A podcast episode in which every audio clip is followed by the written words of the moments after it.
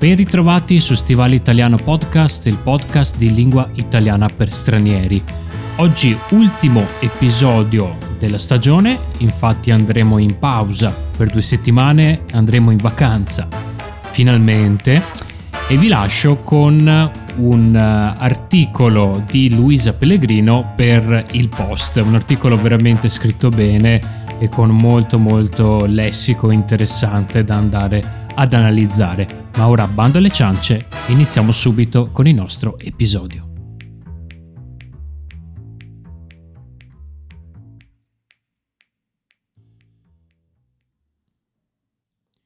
Prima di iniziare con la lettura eh, del nostro articolo, alcune informazioni. Eh, come vi ho, vi ho detto nel, nell'introduzione, il podcast va in vacanza per circa due settimane e finalmente dopo moltissimo tempo siamo riusciti ad andare in vacanza, siamo molto contenti eh, perché praticamente dal, uh, dal 2021 quasi, forse anche prima, che sia io che Carolina, da quando siamo tornati dalla Russia e abbiamo cambiato vita, quindi sapete che quando si cambia vita ci sono sempre delle spese, bisogna lavorare, bisogna ricominciare tutto dall'inizio, ricostruire. Finalmente quest'anno, eh, dopo eh, quasi due anni di fila, pochissimo tempo per riposarsi, forse qualche fine settimana, siamo riusciti a, a prendere e mm, siamo riusciti a prendere due settimane di vacanza finalmente, quindi abbiamo proprio bisogno di staccare la spina, è questa espressione che usiamo per indicare una pausa lunga e vera, completa. eh, abbiamo bisogno di staccare la spina sia perché abbiamo lavorato moltissimo negli ultimi due anni eh, per la scuola, eh, per Istituto Venezia, la scuola cui, ehm, con cui collaboriamo, e anche per il podcast, il nostro canale che è cresciuto moltissimo eh, nell'ultimo anno. Abbiamo anche organizzato dei corsi, come sapete, i contenuti eh, per i Patreon, ma anche i contenuti sui social sono aumentati tantissimo e questo significa moltissimo lavoro. Noi siamo solamente in due, quindi abbiamo anche passato molti fine settimana qui sul computer davanti allo schermo a lavorare. Abbiamo bisogno di spegnere gli schermi per uh, qualche giorno, per un paio di settimane, anche perché mh, stiamo preparando delle novità per la prossima stagione, infatti da quando torneremo con gli episodi per il podcast, quindi eh, circa il 10 agosto, inizieremo anche a, eh, programmare i nuovi corsi di conversazione che riprenderanno a fine agosto più o meno. E se siete interessati ai corsi di conversazione, vi invito a scriverci un'email, anche se siamo in vacanza, scrivetecela, noi la leggeremo dopo, perché eh, ci sono molte richieste e i posti stanno per finire. I corsi di conversazione si svolgono una volta alla settimana, il venerdì e il mercoledì sono i giorni eh, che avevamo scelto, ma in realtà forse li cambieremo, non lo sappiamo ancora e c'è un corso di conversazione di livello intermedio e un corso di conversazione di livello avanzato.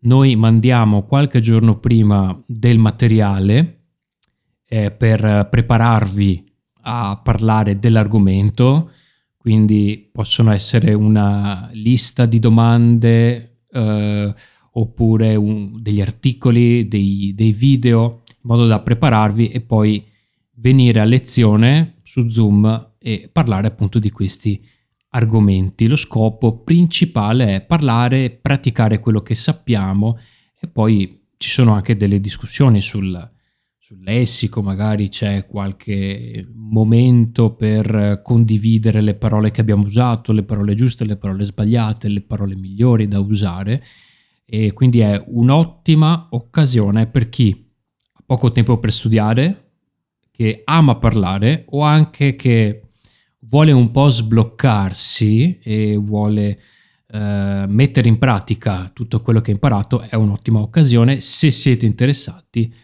lasciateci eh, un'email, mandateci un'email perché noi abbiamo la nostra lista ed è quasi completa. Eh, faremo degli altri corsi, eh, corsi normali, ok, sempre su, su Zoom.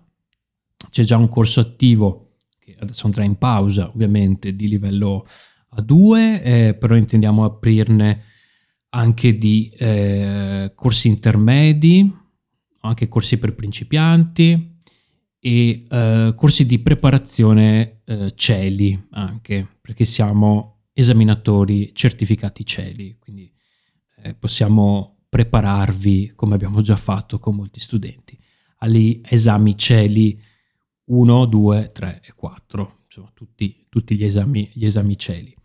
E inoltre stiamo anche preparando una nuova serie dedicata ai principianti.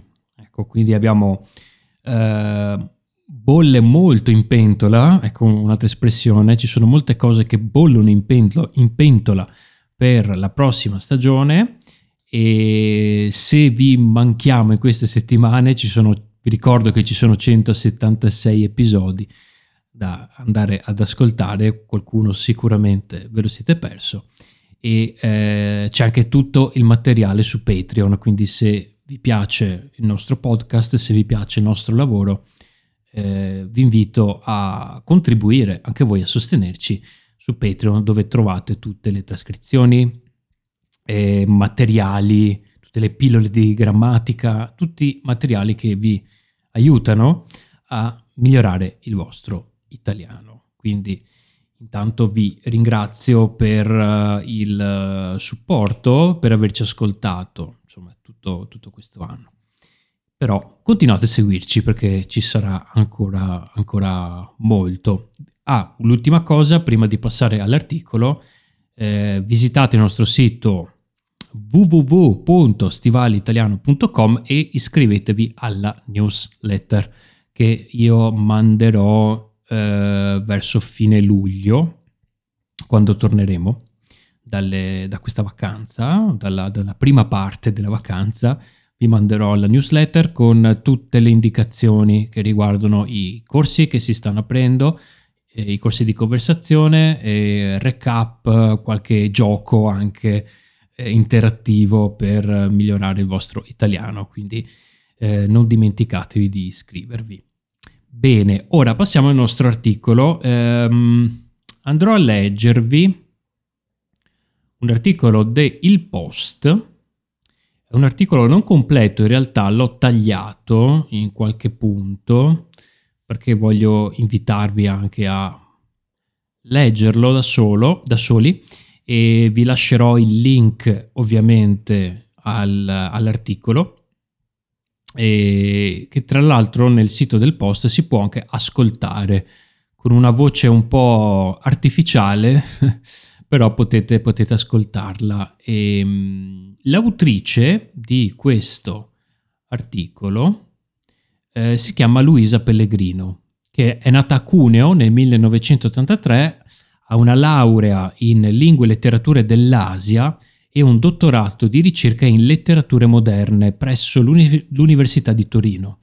Ha vissuto in tante città, tra cui Londra, New York e Bombay, insegna inglese Traduce e legge per alcune case editrici. Collabora con Tutto Libri e l'Indice dei Libri del Mese.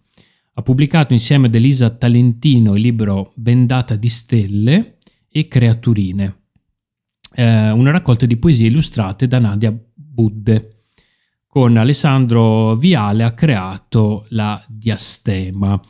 E ho scelto questo articolo perché mh, è veramente scritto bene, mi è piaciuto veramente molto e fa parte anche di una, una sezione del post che si chiama Storie slash idee e ci sono tanti articoli veramente interessanti scritti da persone normali, possiamo dire, non sono tutti, tutti giornalisti, eh, sono degli articoli completi su vari temi di attualità e non sono molto lunghi, sono scritti veramente bene e vi invito a leggerli un pochino tutti, se avete tempo, se siete al mare, non sapete cosa, cosa fare in questo, in questo periodo.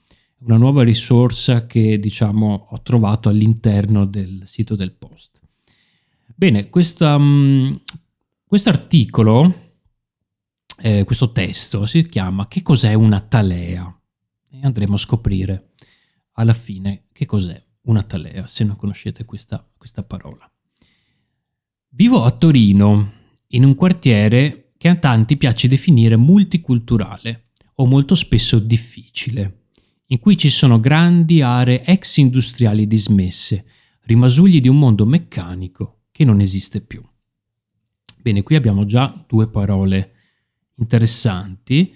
Aree industriali dismesse. Dismesso significa che non viene più utilizzato, quindi è una zona industriale dove ci sono delle fabbriche, cioè c'è l'edificio fab- della fabbrica, c'è ancora, e, eh, ma non viene più utilizzata, la fabbrica è chiusa, abbandonata. Rimasugli di un mondo meccanico. Il rimasuglio è quello che rimane. Ecco, vedete che è anche simile la parola dal verbo rimanere. Di un mondo meccanico che non esiste più. Quindi ci sono ancora dei pezzi, possiamo dire, di, dei pezzi meccanici, dei pezzi di fabbrica. Questi luoghi abbandonati, in cui la natura si è ripresa il suo spazio, assomigliano alla campagna, con l'erba alta, le rose, i rampicanti aggrappati ai muri e sembrano abitati da fantasmi. Ma se li si guarda attentamente, sembra a volte che nascondano altre presenze.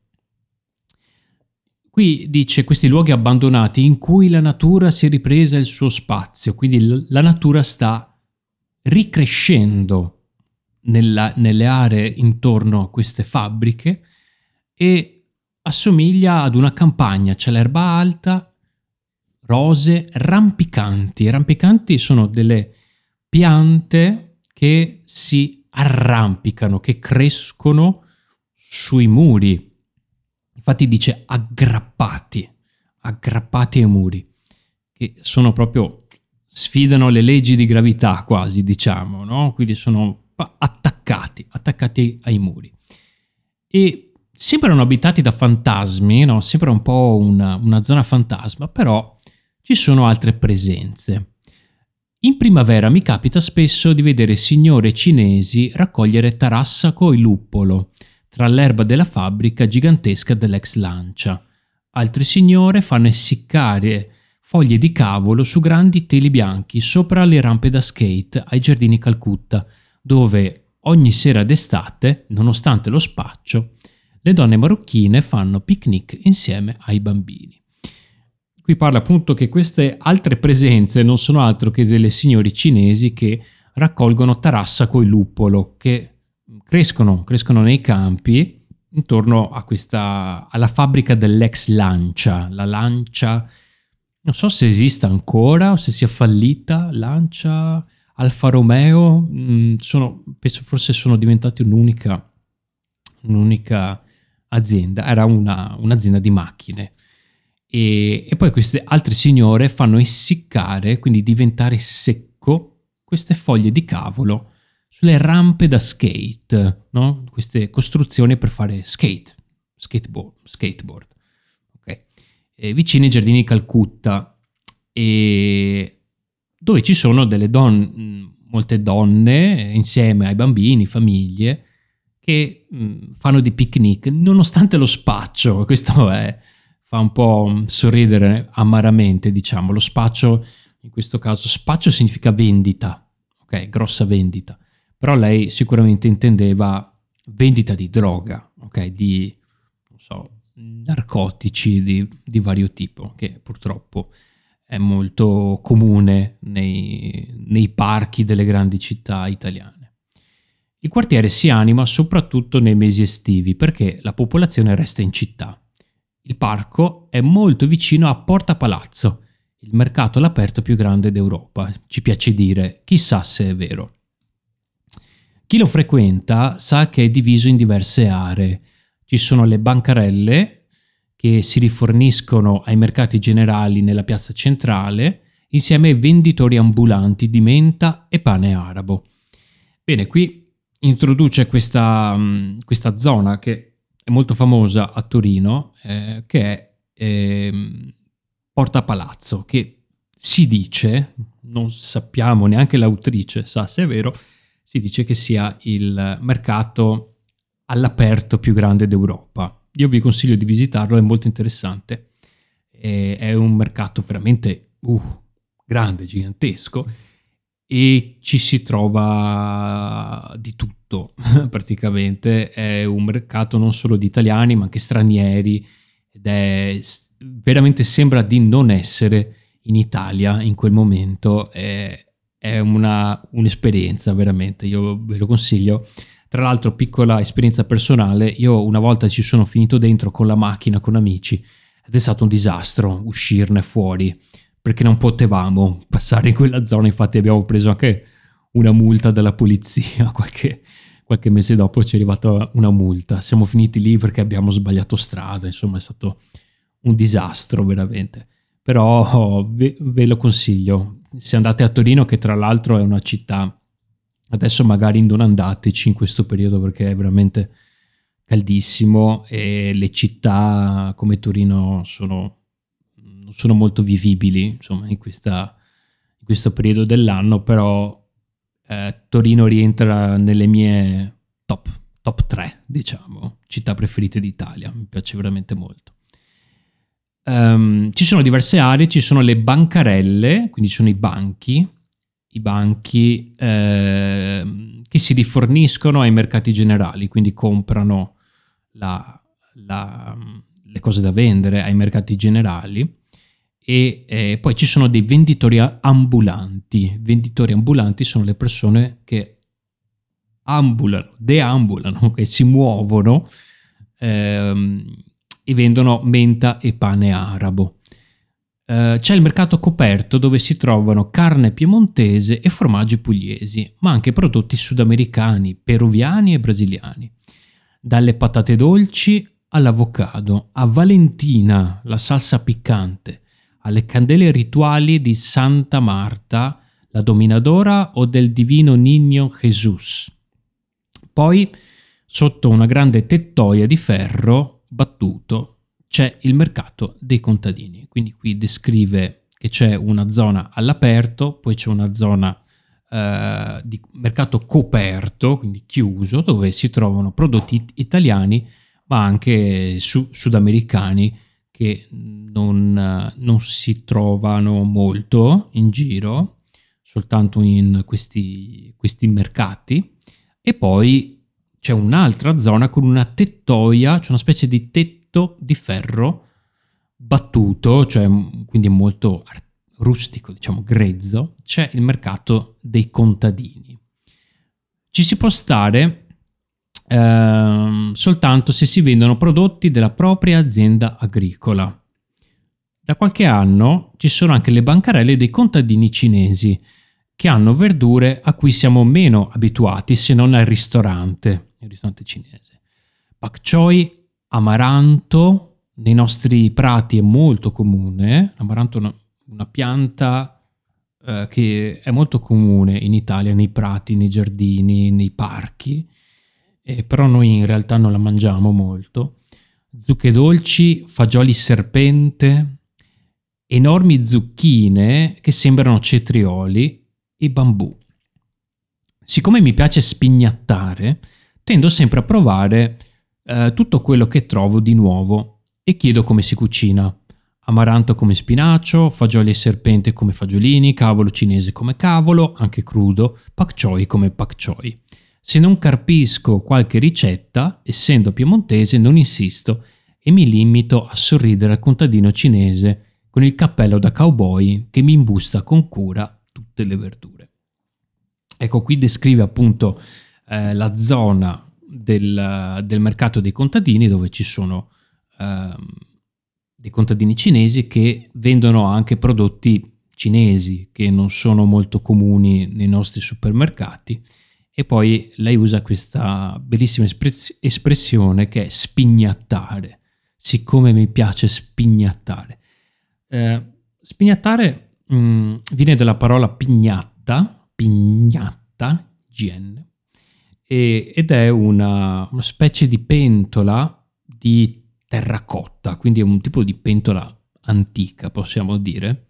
E questo verbo spignattare significa cucinare, eh, però, mm, come dire, prova, sperimentare cose in cucina, ecco, possiamo dire, sperimentare cose in cucina, cucinare uh, cose che non si, anche che non si conoscono bene, mm, così per il gusto di farlo, ecco, non tanto per ottenere un buon risultato, ma per, per farlo, ecco, perché, ci, perché piace.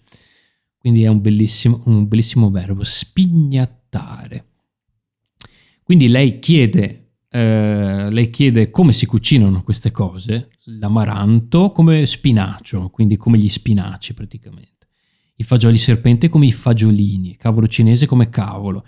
Quindi diciamo che lei eh, prova, prova ad usare questi ingredienti che non sono tipici della cucina italiana, ma da quello che capisco li cucina un po' all'italiana, ecco, eh, prova, li prova comunque perché proprio le piace sperimentare.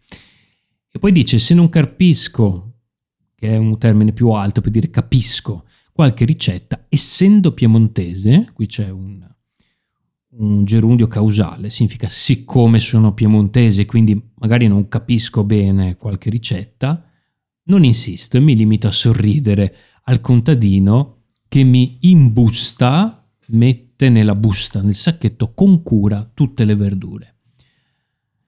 Poi l'articolo continua, eh, in realtà eh, ne ho tagliato un pezzo e eh, la parte che ho scelto continua così.